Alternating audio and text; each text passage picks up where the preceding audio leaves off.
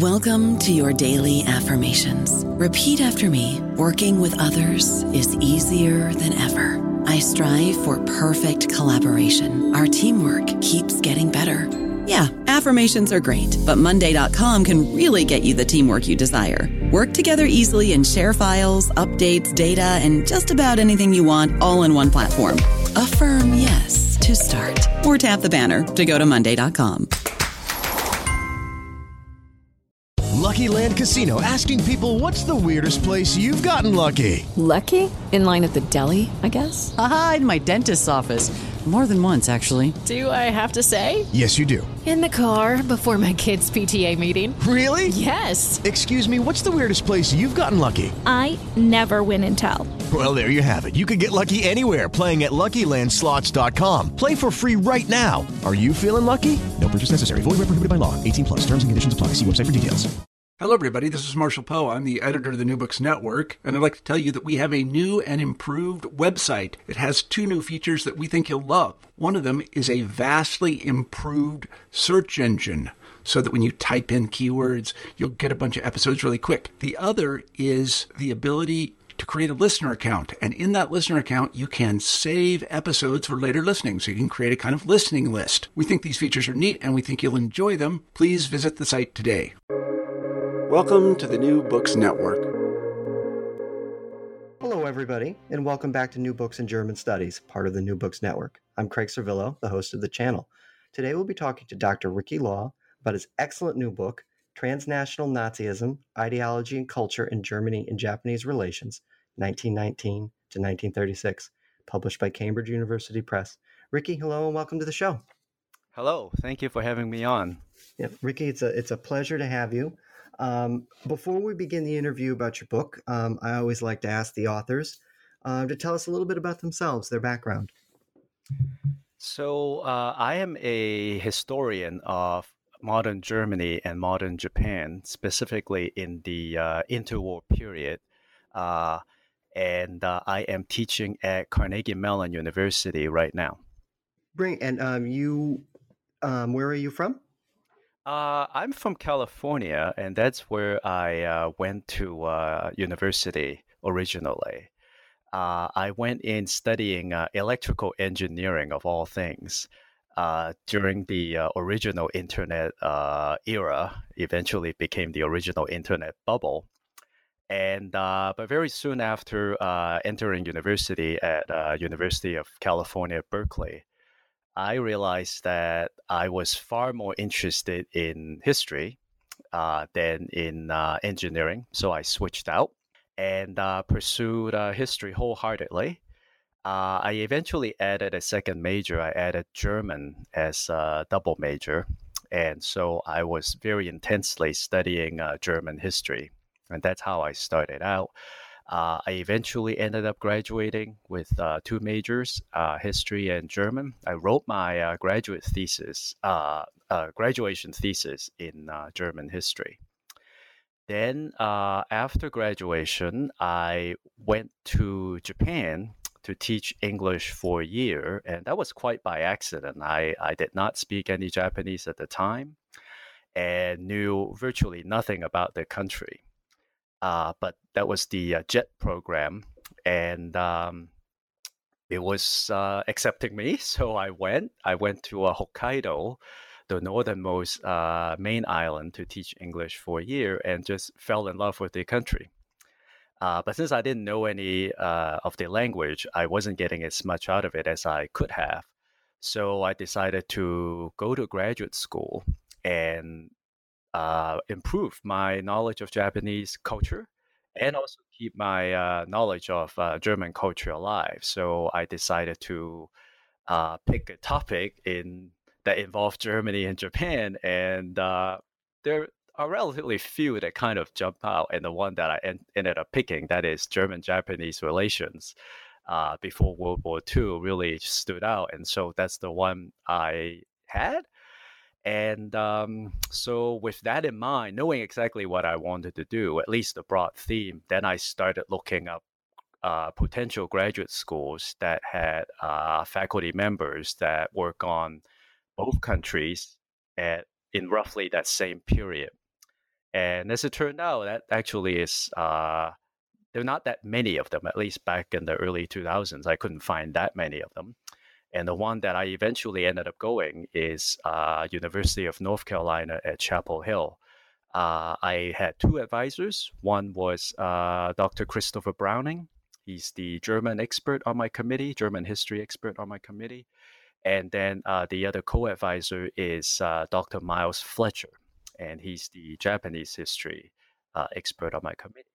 So I ended up writing a dissertation officially under global history. That's the uh, sub program I was in in the uh, history department on Germany and Japan in the interwar period.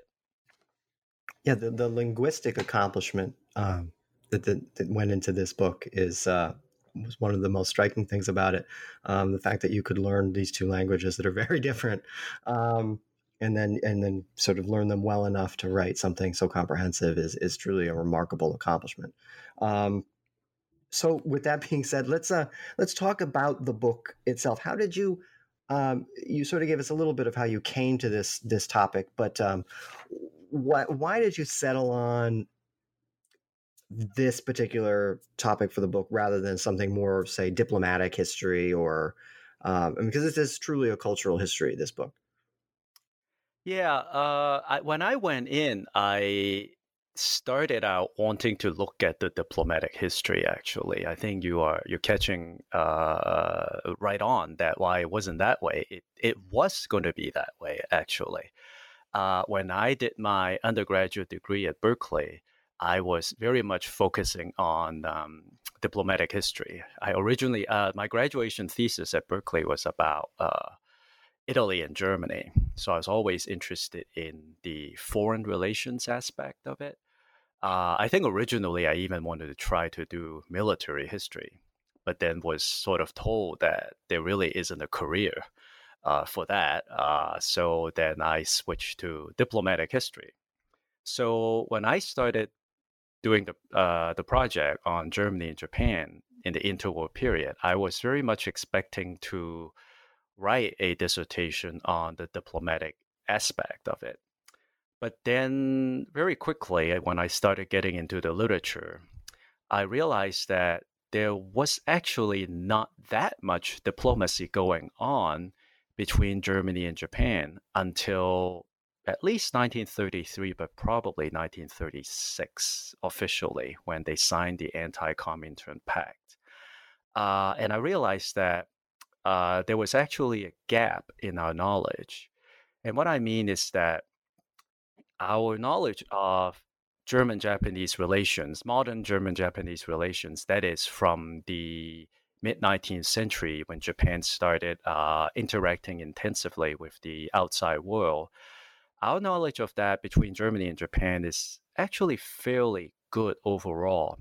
And so we have quite a bit of literature on the 19th century up until World War One, and maybe even during World War One. So we know how those two countries interacted. And usually the narrative is that Germany was the uh, uh, the teacher, the exporter of knowledge, the exporter of expertise to Japan. Then Japan was the student, uh, absorber of German knowledge. So you hear a lot about how the uh, the Japanese Meiji Constitution is based on the German uh, Constitution. We hear about the uh, Japanese army is built on the Prussian model. And then the next era where we start to know a lot about German Japanese history was the uh, 1930s. A lot of works uh, actually start with 1933. Uh, and they say, uh, oh, let's talk about German Japanese relations from 1933 to 1945. Of course, those are the Nazi years, covering the Anti Comintern Pact in 36, and then the Axis Alliance thereafter and then of course during the wartime and how much or really how little happened between them as military allies so i was reading all these works and i realized wait a minute what happened to that decade or so after world war one and before 1933 what was going on in that year in those years so i started thinking about how to fill that hole how to how to describe what was going on. And another question that came out is that if we are trying to explain why Germany and Japan became allies in the mid 1930s, there were basically two ways to think about it. And both of these ways were related to the uh, historical literature that we had up to that point.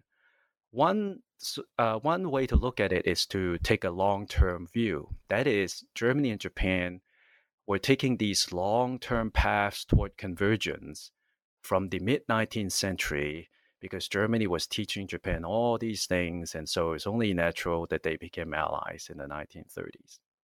The other was to take the extreme short term view. That is, uh, they weren't allies until uh, the mid 1930s when the Nazis started taking steps. So that's why they start the narrative from 1933 to 1936. And my argument, the, the eventual argument that I started making in the book is that, well, let's take a medium term view because neither of those views, the short term, the very short term, and the very long term, are entirely convincing, I would say. Uh, if we take the long term view, then it should have been Imperial Germany and Imperial Japan that should have formed an alliance. After all, they were the most similar, not Nazi Germany and militarist Japan. And yet, Imperial Germany and Imperial Japan actually were fighting on different sides in World War One. And the short term view, I think, ignores some of the things that were going on in the 1920s uh, that eventually uh, made the alliance more acceptable culturally and ideologically. So I started looking into uh, the 1920s and the early 1930s. And I realized that there was not a lot of diplomacy going on. Weimar Germany was uh, reduced to basically a regional power within Europe had a lot more going on to uh, worry about uh, than pursuing bilateral relations with uh, Japan. And Japan, as a World War One victor and uh, upholder of the Versailles uh, world order, uh, was also not interested in pursuing a strong exclusive relationship with Germany in the 1920s. And that's why I think a lot of diplomatic historians ignore the 1920s there just weren't that many documents uh, in the government archives about how Germany and Japan dealt with each other. Instead, uh, relationship between the two countries was maintained and strengthened by civil society actors. Uh, these are journalists, these are lecturers, these are filmmakers, book writers, language teachers, and uh, voluntary association members.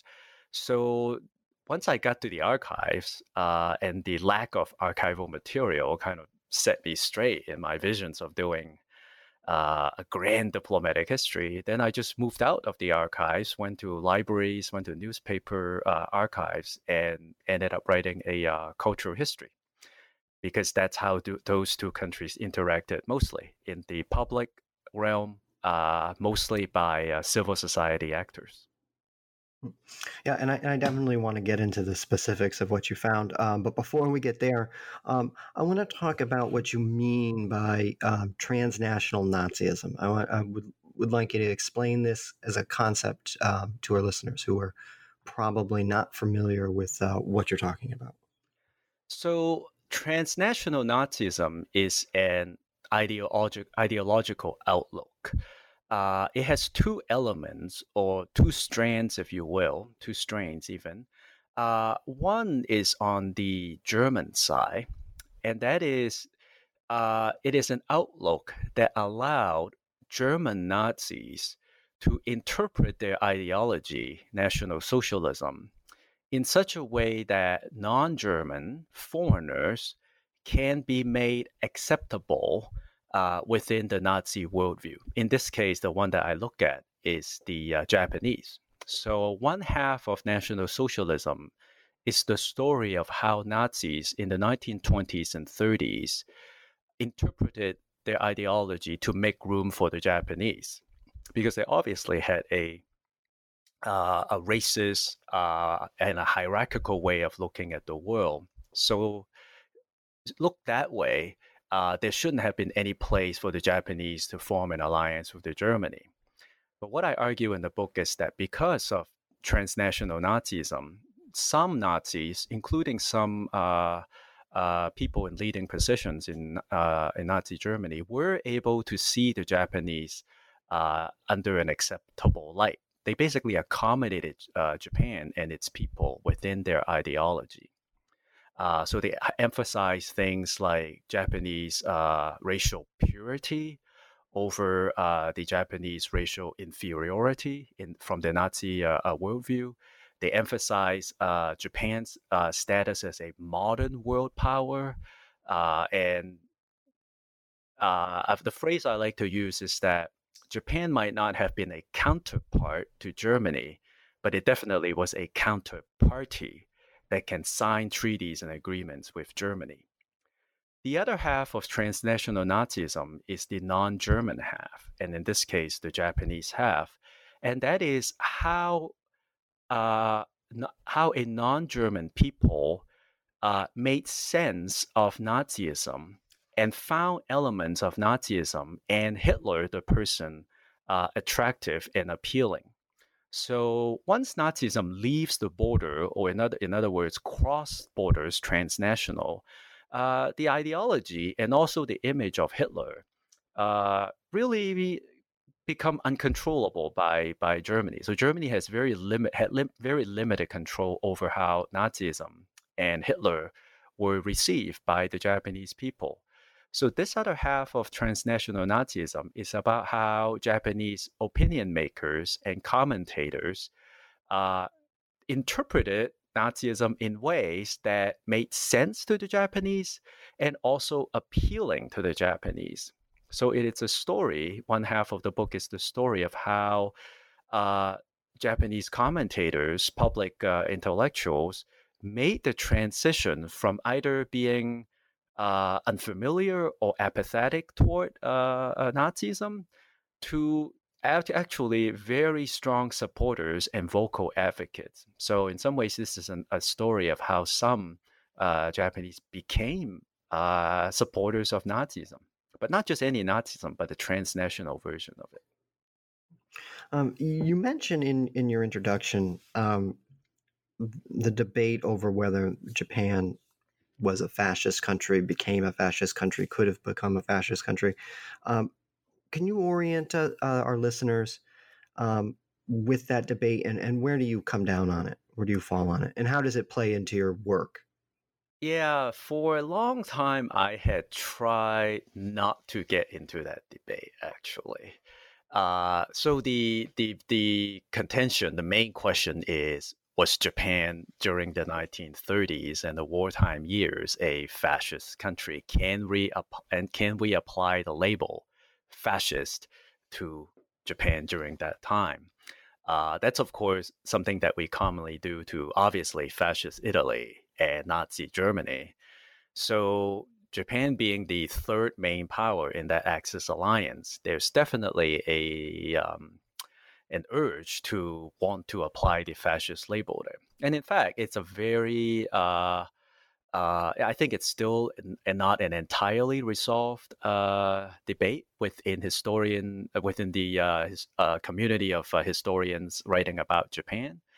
I'll say that typically historians trained in Japan, or at least influenced by Japanese historiography, tend to argue that Japan indeed was a fascist country. That is, that you can apply the generic uh, fascist minimum, if you will, and uh, the test and say, oh, Japan passed the test and indeed was a fascist country.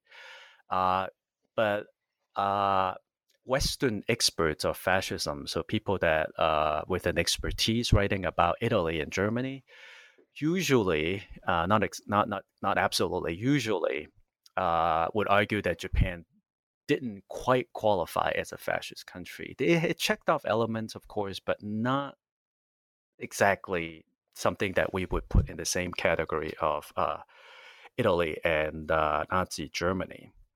So where I so I I was kind of unwilling to to get into that, knowing that it was such a uh, unresolved uh, issue. And but once I, I settled on the idea of uh, transnational Nazism, I realized that no, actually, uh, my my work really has to uh, engage with the existing scholarship on that. And so my take on it is that I still believe that uh, Japan was not a fascist country, but there were fascists in Japan. That is, there were Japanese fascists but these people were not powerful, or there were not enough of them to make the entire country fascist. And using that logic, I also argue that there were Japanese transnational Nazis. That is, there were Japanese supporters of German Nazism and supporters of Hitler. But of course, Japan was not a Nazi country. However militarist and uh, aggressive it was, it was not Nazi. So this is where I come down. I say that there were uh, a good number of Japanese indiv- uh, uh, individuals in the government and also in the uh, uh, civil society that were fascists, maybe even Nazis, but they were not enough to make the uh, whole country in ways that we would say, oh, yeah, that makes the whole country fascist or certainly Nazi. Hmm. Yeah, no, no, thank you for uh, for explaining that to us. I think it's a a debate that a lot of people probably are not familiar with the nuances, um, and your your work certainly has something to say about it. Um, before we get into the sort of the concepts that you describe in each of your chapters, um, explain to us the or talk to us a little bit about your source base. Um, you have a wide base of sources um, from two countries, um, and you you you mentioned that you went to newspapers and other archives. Uh, but but talk to us about the process of gathering sources for this book because it's they're very very diverse. You couldn't just go sit in one archive and get everything you need and go and write. Um, it was it was more challenging than that.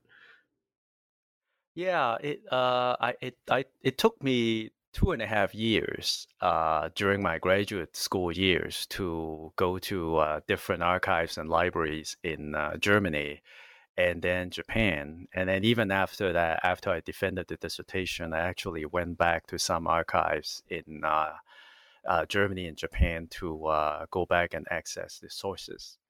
So the uh, the the plan was to look at uh, how one country perceives the other in its uh, uh, media, in its open uh, uh, source material.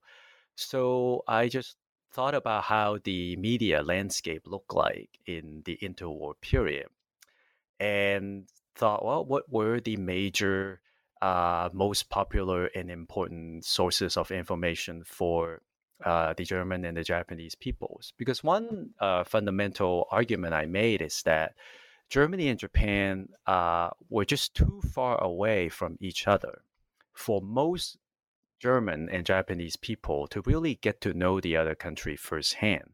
So, in other words, uh, the very few people who did get to know the other country firsthand, who could overcome that uh, almost 10,000 kilometers of land and water, uh, they were in a very privileged position.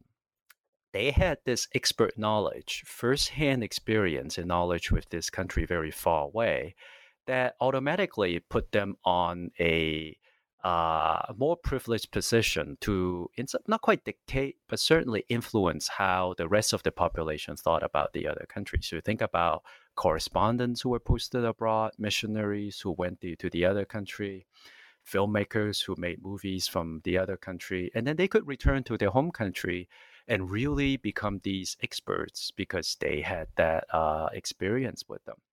So I started looking at uh, these few uh, maybe dozens of, of individuals really who had the uh, privilege to do that. Well, maybe more than a few dozens, but certainly not masses of people we're talking about. Uh, and I decided that, all right, I'm going to organize the project into two halves one on the Japanese media on Germany, and the other uh, vice versa, uh, German media on Japan. And I also organized the two halves into chapters uh, that potentially uh, will show how different layers of the mass media portray the other country. And what do I mean by layers? I basically thought about, well, what's the first thing uh, a a a normal, ordinary German or Japanese would go if that person is interested in learning about Japan and Germany. So I thought, well, newspapers were probably the most common and accessible source.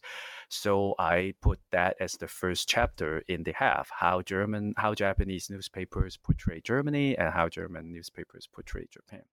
Then I kind of moved up in terms of how exclusive uh, these uh, uh, uh, sources of media would get. So I moved from newspapers to lectures in Japan to uh, move to nonfiction, and then finally to language textbooks in uh, uh, Japan. How all these Japanese sources portray Germany, sometimes similarly, sometimes it's the same people writing about the uh, uh, Germany, but sometimes it's very differently because obviously a language textbook would deal with Germany in a much more specific and sophisticated way than, say, uh, a short newspaper article. And for Germany, I did something similar. I started out with German newspapers, uh, moved on to uh, motion pictures, newsreels, documentaries, and movies.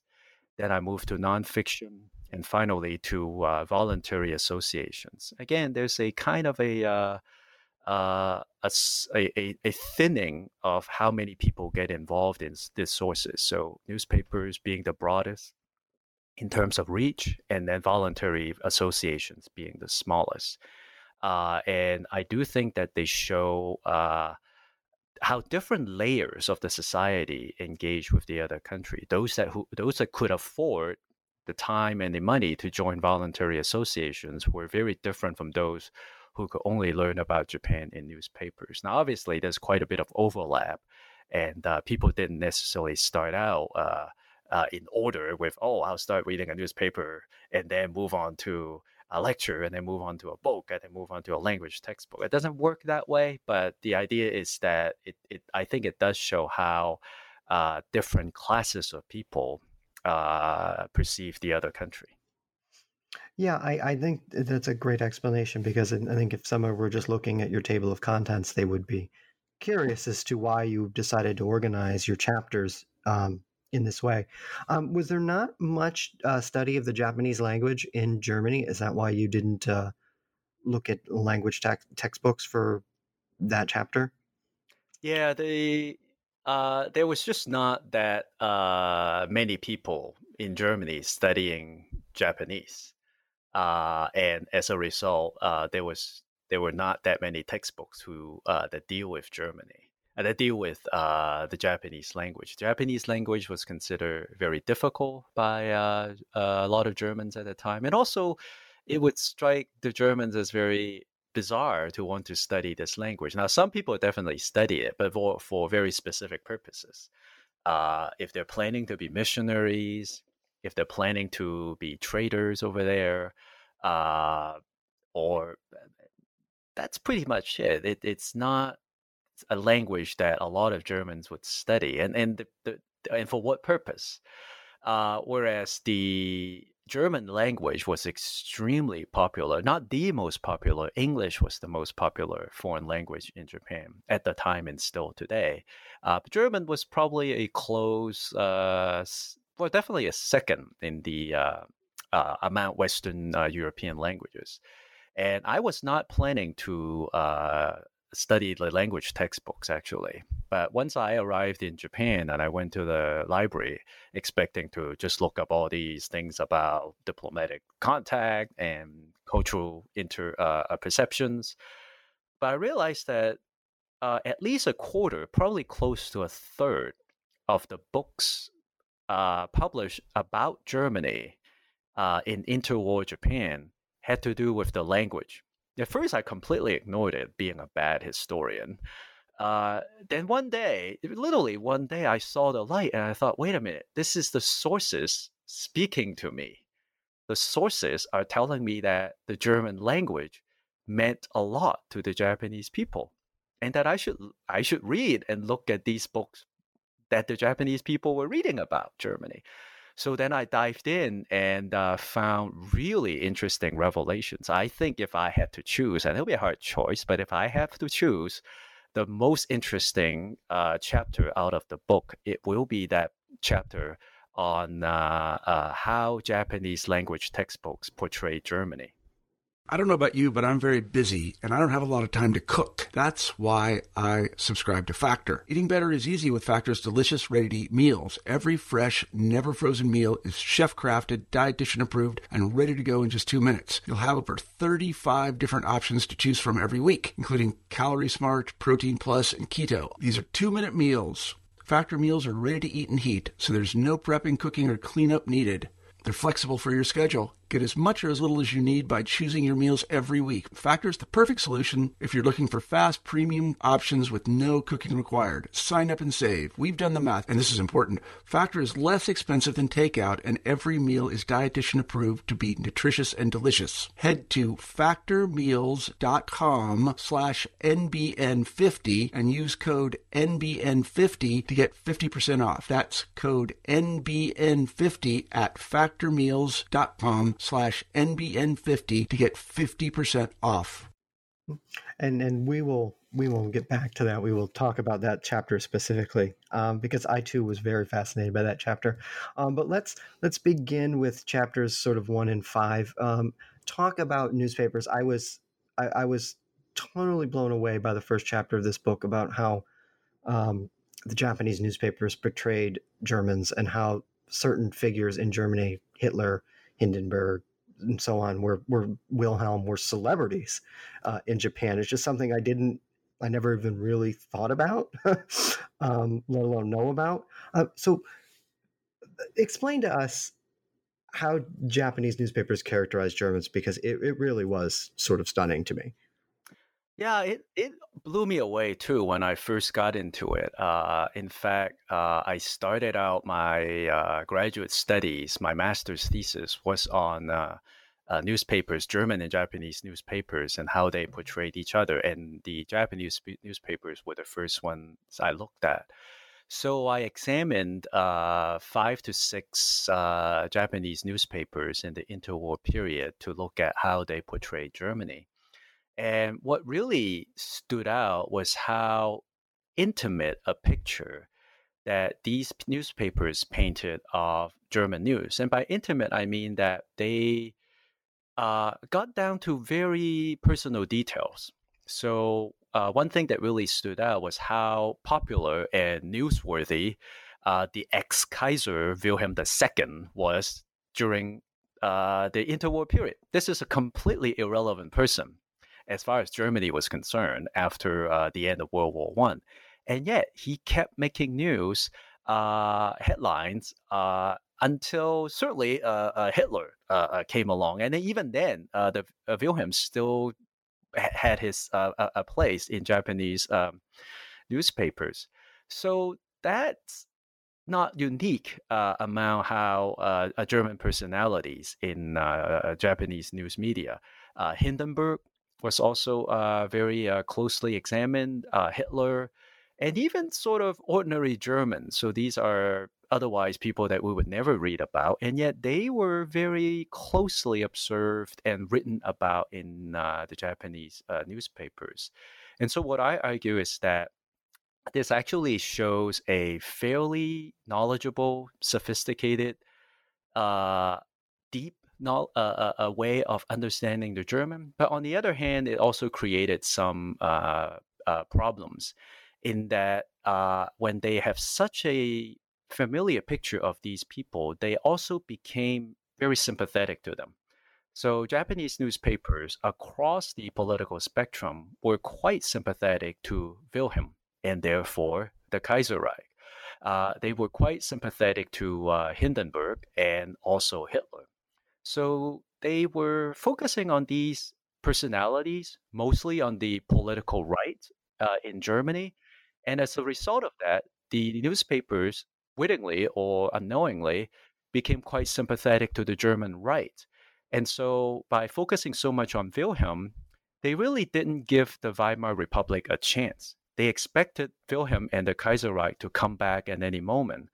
So anytime we there was a uh, political unrest in Germany, such as uh, uh, the Kapp Putsch, such as the Beer Hall Putsch uh, by Hitler, such as uh, Hindenburg's election in 1926, such as Hitler's appointment in 1933.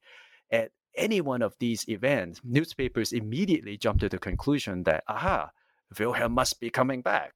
Well, each time they misread the picture, and I argue that partly that's because they so narrowly focus on Wilhelm the person that they misinterpret uh, these events as a right wing, uh, not only right wing, but a restorationist uh, uh, moment so that the monarchy would come back. Well, you even make the point that they thought at one point that Hitler wanted to bring the monarchy back. Oh, absolutely. Um, um, it, what sense do you have as to why they were so fascinated by these Germans? Uh, these are very colorful individuals. Uh, Wilhelm, of course, aroused Japanese attention a long time ago by declaring the Japanese the Yellow Peril. Uh, Hindenburg, of course, was the person running the German military and maybe even the uh, German economy during World War One, and so he was definitely seen as a very heroic figure that almost uh, uh could have uh, won the war for Germany. Uh, and but but overall, Japanese newspapers, many of them, not all, but many of them, did have a more sensationalist style of covering uh, news. So they focus very much so on the personal details of a lot of figures. I even kind of use an analogy that um, these individuals, Wilhelm, Hindenburg, Hitler, and so on, were merely characters to act out news on a stage for Japanese newspaper readers. So they would so people could kind of follow a plot line of German history in Japanese newspapers by following the lives and the the the the uh, uh, trivial news about these individuals. Uh, in some ways, it's it's kind of like an ongoing drama uh, staged in Germany, acted out by these individuals. So that the uh, I mean, in some ways, it, it it shows how much the average Japanese news readers needed to know about Germany. So so this is actually uh, evidence that how how much more the Japanese reader knew about Germany than the other way around. Uh, but on the other hand, it, it does create some problems when you know so much about them. It's quite then easy to become very sympathetic uh, toward them and then therefore support whatever these people uh, stood for.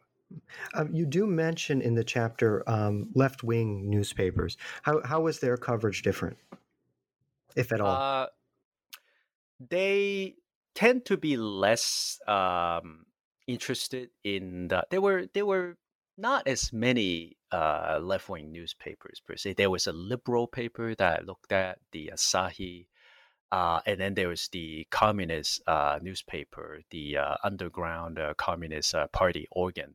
The Communist Party organ, in some ways, is a very unique thing uh, in that the readership was small and it was very ideological. It was very partisan, very orthodox. Even it got its ideology really sort of a, mainstream Soviet way, looking at the Germans, looking at the Nazis, calling them sort of uh, fascists and capitalists and so on. the liberal paper was more restrained in terms of its uh, pro uh, right wing style in uh, uh, in German politics, but it was not above uh, sensationalizing uh, news in Germany.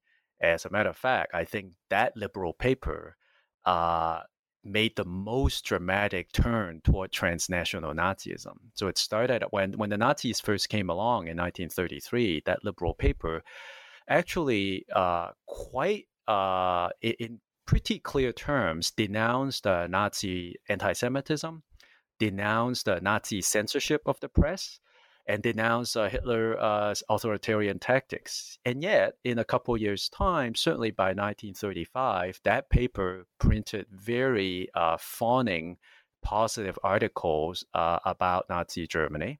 Uh, its uh, correspondent uh, had scored an interview with Hitler and was just uh, starstruck in his language uh, when he printed the interview.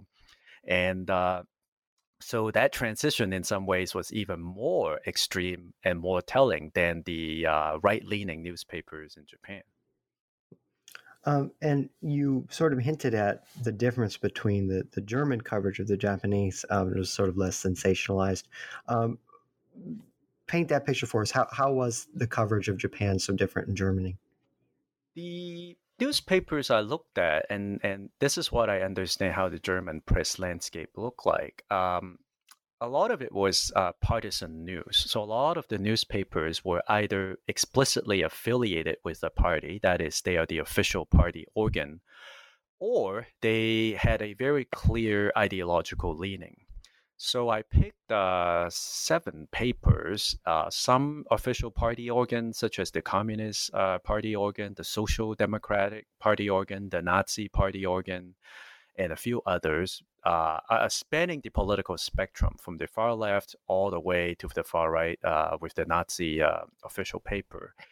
And um, these newspapers were sensationalist in their own way, in that they were sensationally partisan with the exception of the centrist newspapers, probably the centrist liberal newspapers, the ones on the ideological extremes uh, definitely were willing to uh, interpret news in ways that uh, were beneficial to their ideological worldview. Uh, but they had a very serious purpose in mind. Uh, so the communist newspaper would interpret news based on their own ideology, but the very for the very ser- serious purpose of sort of teaching its readers to uh, look at the world in its own uh, worldview. And the social democrats would do the same thing. The Nazis would do the same thing.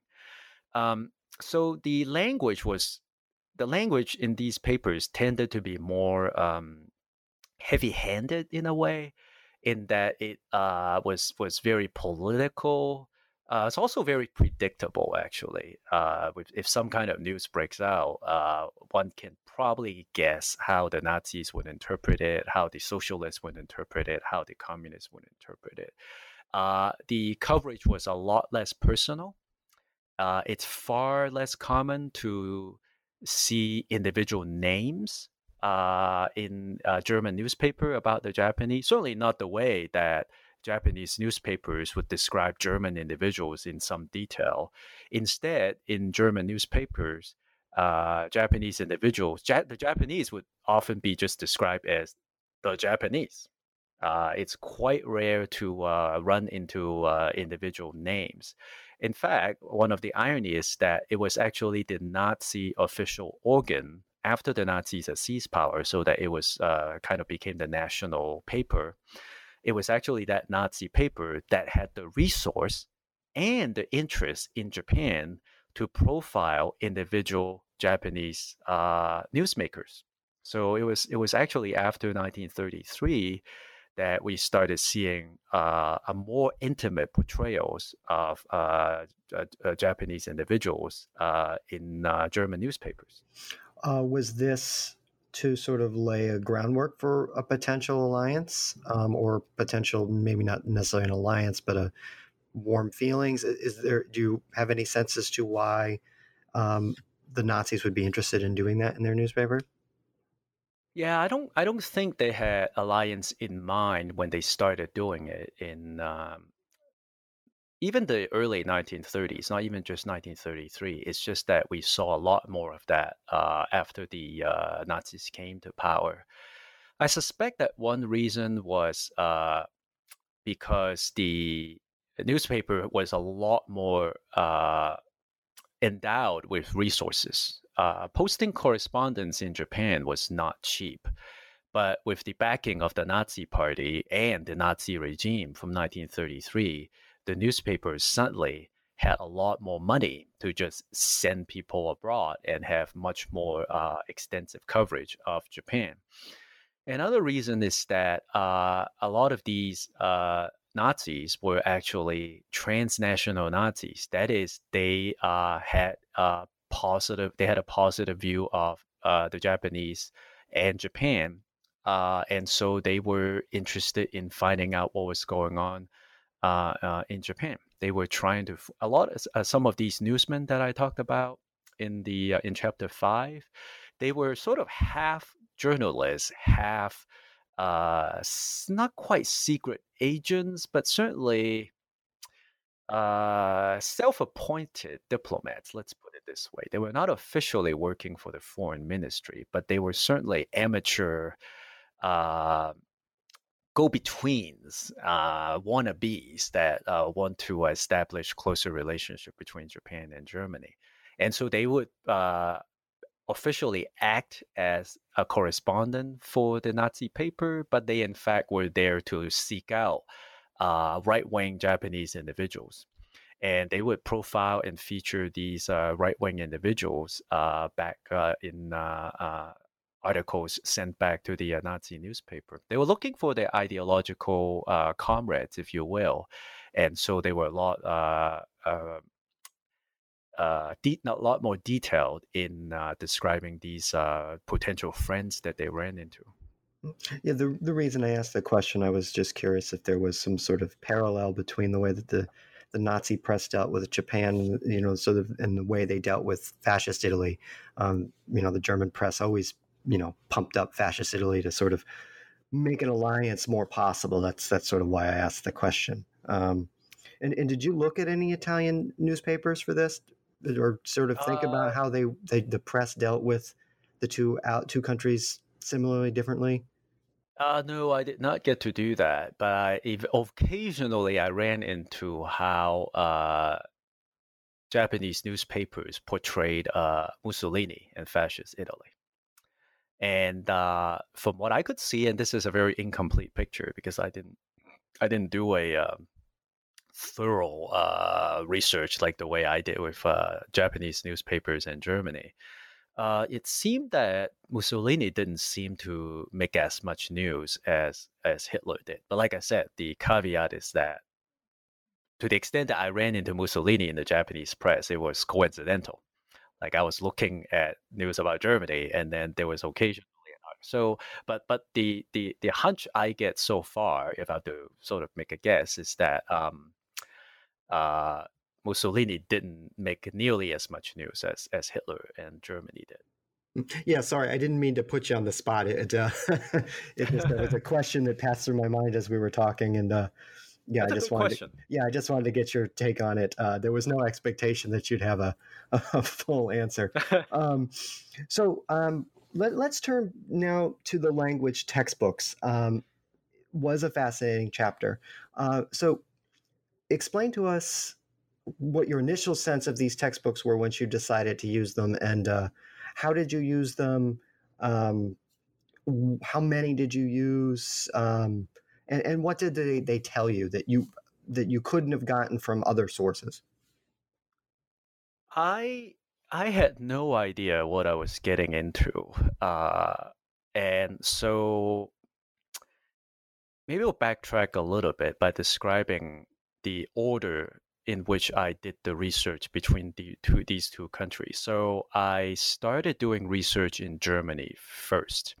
And when I first went, I still was thinking about, oh, maybe I'll find a lot of material in the uh, archives of the Foreign Office, the uh, federal government archives. And so I actually went to a lot more governmental archives in Germany than I did Japan. But once I realized after about six to nine months or so in Germany that I realized that there weren't there really weren't weren't that much uh, official archival document material in Germany about Germany and Japan. Certainly not in the 1920s. There was there's more in 1930s, but those have been quite thoroughly examined. I was not going to find anything that nobody has talked about before. So then when I went to Japan, I kind of recalibrated the research. I, I was thinking, oh, I'll need to go to the Japanese equivalent of the Federal Archives. And I thought, nah, that, that that's probably not going to yield a lot of results. So I plunged, uh, dived into the uh, open source material that is published material in the uh, National Diet Library. And um, there were, from my finding, there was about 1,300 books or so uh, that talk about uh, Germany in Japan in the uh, period from 1919 to 1937. And uh, a lot of these were actually translated works, straight up translations from German to Japanese. A lot of these were legislations, regulations, all kinds of things, anything from uh, regulations governing uh, horse racing to uh, rules about uh, transporting dead bodies on railroad. Uh, but these are, you know, really clues to tell you how uh, broadly and deeply the Japanese were importing knowledge from Germany, seemingly very trivial things like, you know, horse racing regulations. Uh, like I said, and out of these 1,300 books or so, about a quarter to even a third of these books had something to do with the German language. So there are a lot of books talking about uh, German grammar, German for chemistry, German for dentistry, German for uh, medicine, German for uh, aviation, uh, German uh, conversation made easy, all kinds of these books. And like I said, at first I just ignored them. I thought, well, I'm not, I'm not a linguist. Uh, I'm not, you know, I'm not, I'm, I'm not going to look at them. But like I said, one of these days, then I just had this uh, revelation, this epiphany, and I thought, this is this is the sources talking to you. You need to look at that. So then I started checking them out one by one, and uh, it, it's it it reveals something that I really didn't expect. Now, a lot of the sources, a lot of these material is actually quite boring, uh, because they're just teaching German grammar. They usually start with the alphabet, then they talk about uh, noun genders. They talk about uh, cases, the cases in German. They talk about the uh, declension, and a lot of it's just very dry. Uh, so I actually ended up using hundreds of these books. I just checked them out and flipped through them page by page by page to see what was interesting. And what I realized uh, after sort of distilling the information from this uh, pile of books is that the linguists who wrote these textbooks actually inserted quite a bit of ideology uh, in the books and also injected a lot of their visions of what Germany should be to the students uh, that they were teaching. So one of the really one of the things that really really jumped out looking at all these books is that uh, a very very common sample sentence in uh, uh, these grammatical uh, in, uh, uh, textbooks was the sentence "Long live the Kaiser," "Lang lebe der Kaiser," and it's it's a shock to me that these books, all printed in the 1920s and 30s, would have that phrase "Long live the Kaiser" uh, as a teaching sentence. So students reading this book are supposed to, you know, chant like like say that sentence to learn to use the imperative actually. Uh, uh, to to learn, there is a grammatical lesson there, but they couldn't have i guess they couldn't have thought of another sentence other than long live the kaiser uh, to teach that now it didn't it didn't occur in every book but it was very very frequent uh, and there were other forms of that sentence too, uh, you know, such as uh, uh "May the Kaiser live long," "May God protect our merciful Kaiser," something like that. Some kind of a sentence praising the Kaiser, and that really stood out to me. At the first time I ran into that, I thought, "Well, it's just a couple books doing that," but then it it, it I ran into them often enough that it was far more likely than just being a random thing. And so I started looking uh, at similar uh, ideological sentences in there and actually found uh, many of them. Uh, as a matter of fact, when the Nazis started gaining attention in Germany in the uh, early 1930s, uh, many of these linguists started then inserting pro Nazi sentences into their works. So we started seeing passages from uh, Hitler's writing. We started seeing sample sentences uh, invoking Hitler as an example. Uh, we started seeing uh, Nazi song lyrics uh, as a reading uh, uh, passage in these textbooks. And um, it's a very clear case of uh, transnational Nazism in Japan, actually. How without Oh, I just wanted to ask a follow sure up. Sorry. um, so you mentioned Hitler's writings. They actually took parts from Mein Kampf and put them in the textbook? yeah Hitler uh, or, or usually they were Hitler's speeches, not necessarily from Mein Kampf, or there were excerpts, but usually these were speeches. So Goebbels' speeches. Uh, the song I meant referred to was the uh, the Horst Wessel song, um, the Nazi sort of party song that would uh, was printed in some Japanese uh, textbooks uh, of German, and uh, yeah, these these were there, yes, and these would you know uh, either be side by side with uh, classics, you know, a, a, a passage by Goethe or Schiller, uh, or sometimes they actually displace them. So we actually saw it's possible to see less of these uh, genuine classics and see more of the the new politicized writing. Wow. Um, okay. Um, we, so we, we're coming up on 53 minutes, but I do want to give you uh, a chance also to talk about uh, the nonfiction chapters. Um, so uh, if you could just quickly compare and contrast uh, how each country uh, shows up in the nonfiction, sort of give a, the listeners a little bit sense of how the sort of the higher culture we talked about newspapers, sort of the higher brow culture dealt with the two. Yeah, I think uh, we can even combine the discussion of nonfiction with uh, Japanese pamphlets and German films as well, in that these were sort of two layers of the media, one being a lot more um, scholarly, that is the nonfiction, and then one is being more popular, that is the uh, lectures and the films. And what really jumps out uh, when you compare them side by side, and that's part of the reason I, I structured the book this way, is that I do want readers to be able to compare how these two countries portrayed each other. Uh, and what really jumps out is that uh, on every layer of these uh, of the media, whether you're talking about newspapers, lectures, nonfiction, language books, the Japanese coverage of Germany was far deeper, more sophisticated, and uh, more knowledgeable than the German equivalent. Now, let me say that the best German books about Japan uh, were as good as the Japanese books about Germany, but there were very few of them, uh, comparatively speaking. There were far more Japanese works on uh, Germany than vice versa. And these were written by very knowledgeable experts uh, of the other country. So we see uh, works delving into uh, German literature and how German literature um, represented uh, the so-called German national character and how that's a very respectable trait that the Japanese emulate.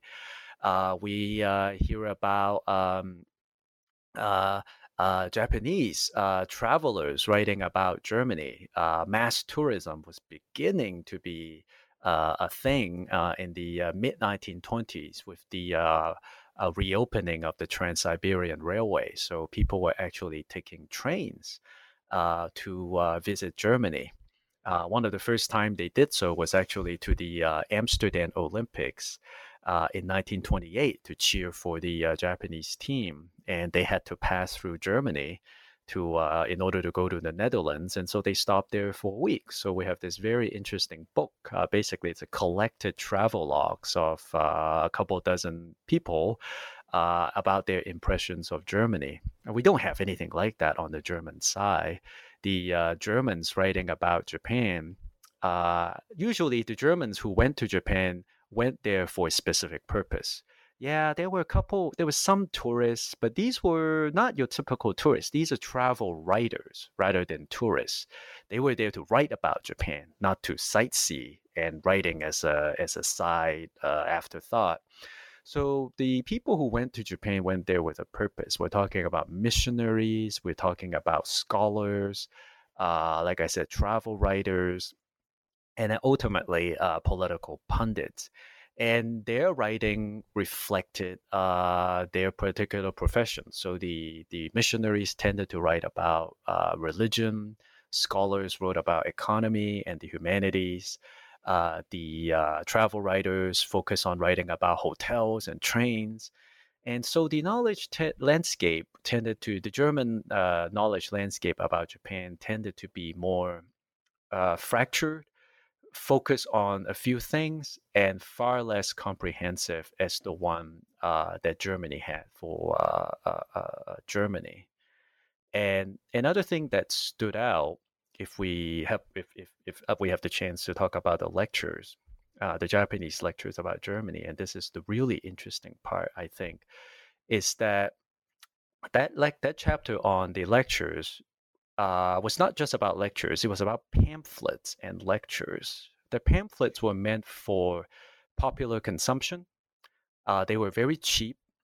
Uh, they were sold in bookstore uh, bookstores in you know street vendors, even, certainly in railway station. And then the lectures were given to very exclusive audiences at private clubs, luncheons, the kind of places. And it's very fascinating, and I totally did not expect to see this when I first ran into them, is how differently, different, how differently uh, they uh, these two different audiences receive Nazism. The popular pamphlets, or even populist pamphlets, really liked uh, uh, Nazism because of its populist rhetoric.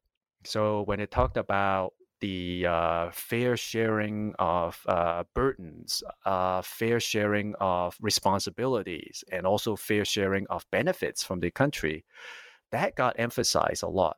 But in the uh, lectures that appeal to the uh, upper class, those uh, elites that could go to the lectures, that could afford the luncheons, they didn't talk about that at all. Instead, they talked about anti communism.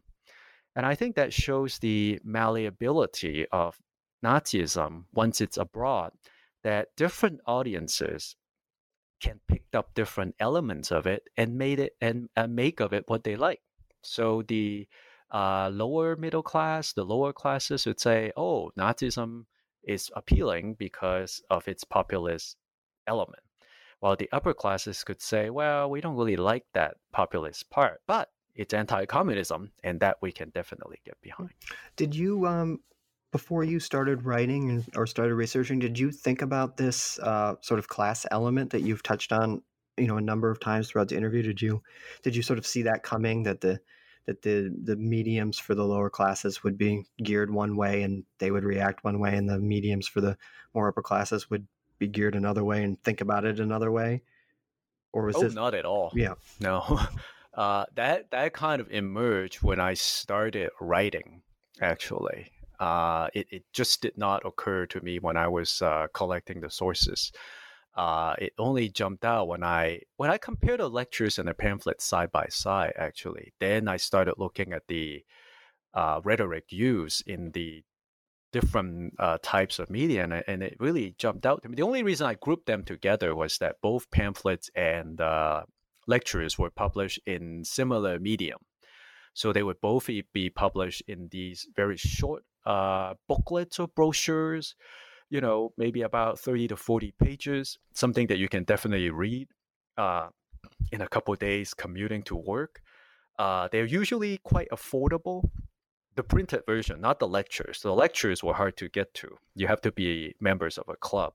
Uh, but there was a mission to sort of share knowledge with even those who couldn't make it to the club. So these lectures would be printed and be sold also in bookstores at about the same price as the pamphlet. So I thought, oh, that's a good reason to put these two kinds of sources side by side. And and once I did that, uh, the contrast between the different uh, social classes' reception of Nazism really jumped out. That uh, they just picked whatever they liked uh, about Nazism and started uh, advocating that to uh, their own audiences. Yeah, when I when I was reading through the book, I, I was struck by you know this is one of the real strengths of the book that you know they you make pretty clear. You, you show pretty clearly that they do. They they sort of cherry pick um, the things that they like um, and how it sort of can work for everyone. How this your concept can apply to everybody in society.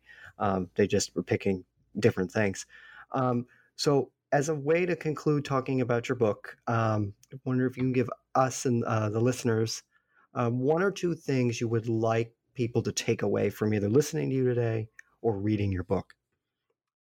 Uh, there are two things. One is the uh,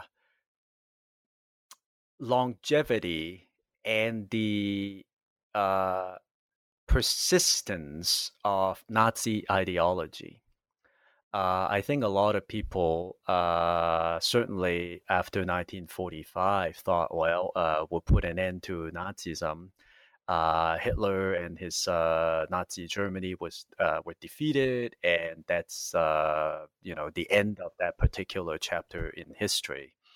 I think the story of the history of transnationalism tells us otherwise. Now, remember, I said that there were two strains of transnational Nazism one the Nazi side and the other the non German side. The Nazi side is gone. There are no more uh, official uh, Nazis to decide who to uh, uh accept and whom to accommodate within official Nazi ideology. So we don't have that. Okay. But the other strain of transnational Nazism, that is how other people, non Nazis, non official Nazis, could make of that ideology, could transform that ideology for their own purpose. Uh, that, unfortunately, is alive and well. Uh, elements of Nazism uh, are still getting uh, promoted and propagated in some darker reaches of the internet. So, uh, certainly, racism, anti Semitism, authoritarian government, uh, former national greatness, aggression, that kind of things.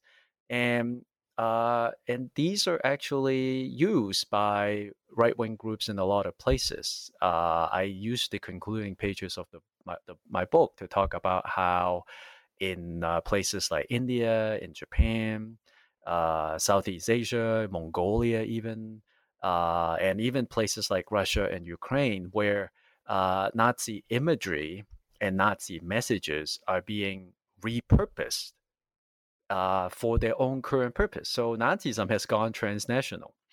Uh, and not only tra- not, tra- not not just transnational, maybe even transtemporal. It's still around, just in somewhat different forms uh, uh, and for different purposes. But that main ideological core is there. It's just got in some ways it got denationalized, so it's no longer German Pacific uh, and uh, German specific, and it also got deracialized some way. So uh, you don't hear about um, uh, right wing groups in Asia talking much about race uh, in the Nazi way, or if they did, they would use the racism to talk about the greatness of their own race, about and then you know to denigrate other people.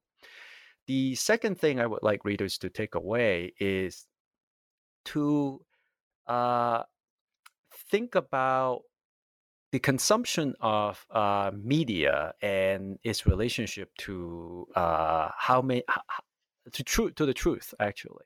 So one thing I realized looking at the interwar period is that it actually shares a lot of response uh, a lot of similarity with the post uh, Cold War period. So again, I in my concluding pages, I kind of made a parallel, maybe not quite a straight up comparison, I, but I, I, I put the post World War One period with the post Cold War period side by side. After a uh, worldwide conflict, whether it's the Cold War or World War One, uh, we have this uh, period of liberal uh, triumphalism. Uh, we think that the world is going to be a more internationalist place. Uh, there were new technologies that uh, uh, really made communications a lot easier. Of course, in our age, is the internet. Uh, people are a lot freer to associate, not physically necessarily, but certainly on the internet, virtually. You have a lot more virtual uh, internet groups and meetings. Well, in the 1920s, it was a little bit like that too. We have uh, communication became a lot easier. We have long distance radio, long distance telephone even transportation. We have uh, trains that could connect Germany and Japan. We could we had the airship uh, uh, that could fly transcontinental. So uh, in both periods, we actually have a lot more sources of media, both in Germany and Japan. Um, and what I realized was that just because people could have access to more forms of media, that did not uh, mean that people got better knowledge. Instead, people got this more types of media from the same ideological origins. So people in Germany might have been reading three to four newspapers, but it might have been the main Nazi organ during weekdays. And then uh, if they live in particular certain cities, then there's a different Nazi tabloids that they could read. Uh, and then they could read the Nazi Illustrated uh, magazine on weekends, and then they could go watch uh, Nazi newsreels, and then read Nazi books, and then went to a Nazified uh, voluntary association. So you could look at someone like that and say, you know, was that person a really uh, diversely interested uh, consumer of media? You can say, yeah, kind of. But then the, the, the, the, the, content was basically the same. It's just the same source. It's basically an ideological bubble. And we saw that in both Germany and Japan. Just because there were more forms of media and people looked like they were more sophisticated consumers of media, uh, they ended up trapping themselves in their own ideological media bubble. They just were eating different types, but it's still the same food. Uh, it looked different, but it's still the same content. And I think that's something we should be uh, uh, cautious about. That just because we have more forms of the media in our age, we have internet, we have cable news, we have newspapers, magazines, podcasts, blogs that doesn't mean actually people have become more sophisticated in terms of their uh, sources of um, information. Um, definitely well said, and a, a, great way to conclude uh, talking about your book. Um, just one final question before I let you go. Now that this book is is finished, um, and you're now out talking about it rather than writing it, um, what have you turned uh, to working toward towards now? Uh, another book, article, taking a break? Uh, well, uh, actually, it's a, a, book that's somewhat related. It's it's a tangent from uh, the the first project. So uh, I think I've said everything that I needed to say about Germany and Japan at this point. Um, so I'm not going to add anything more to it. I might come back to it uh, eventually, but at this point, I have nothing more to add.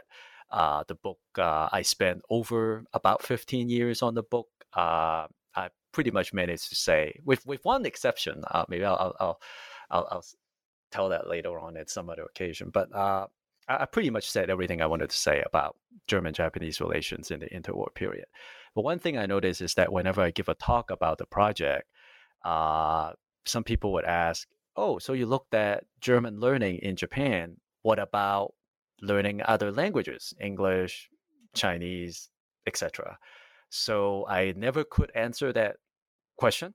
And the next project, the next book, book project, will be about that. How Japan in the interwar and wartime period uh, treated and learned different languages, and what we can learn from uh, the ways that the Japanese uh, received and uh, learned uh, these foreign languages, what we can learn from that, uh, and find out what they thought about foreign relations. So why were the Japanese were learning English? Did they thought did they think highly about the British and the Americans, or were they thinking about becoming an intelligence officer, for example? Why were they learning Chinese? What did that mean uh, if they were learning in the 1920s versus the 1930s? So it will use uh, every language that I have ever studied uh, and it will be a it will be an international kind of project because it uses multiple languages, but it will be a, a looking at a um, international history through the lens of Japanese history, and it will also contextualize how uh, the Japanese were learning uh, German because it will sort of really put it in its place rather than looking at it uh, uh in a bilateral way like I did with uh, transnational Nazism. Well, no pressure. When when you're done and it's a book, um, we'd love to have you back on the show to talk about it. Oh, I'm happy to. I'll happy. Um, well, I want to thank uh, Ricky again for agreeing to be on the show and talking to us about his book. Um, again, the, the title of the book is Transnational Nazism Ideology and Culture in German Japanese Relations, 1919 to 1936, um, published by Cambridge University. Uh, I highly recommend it. I think, I hope you all will go out and get it. Um, I want to thank Ricky again for being on the show, and I want to thank you all for listening, and we will see you all next time.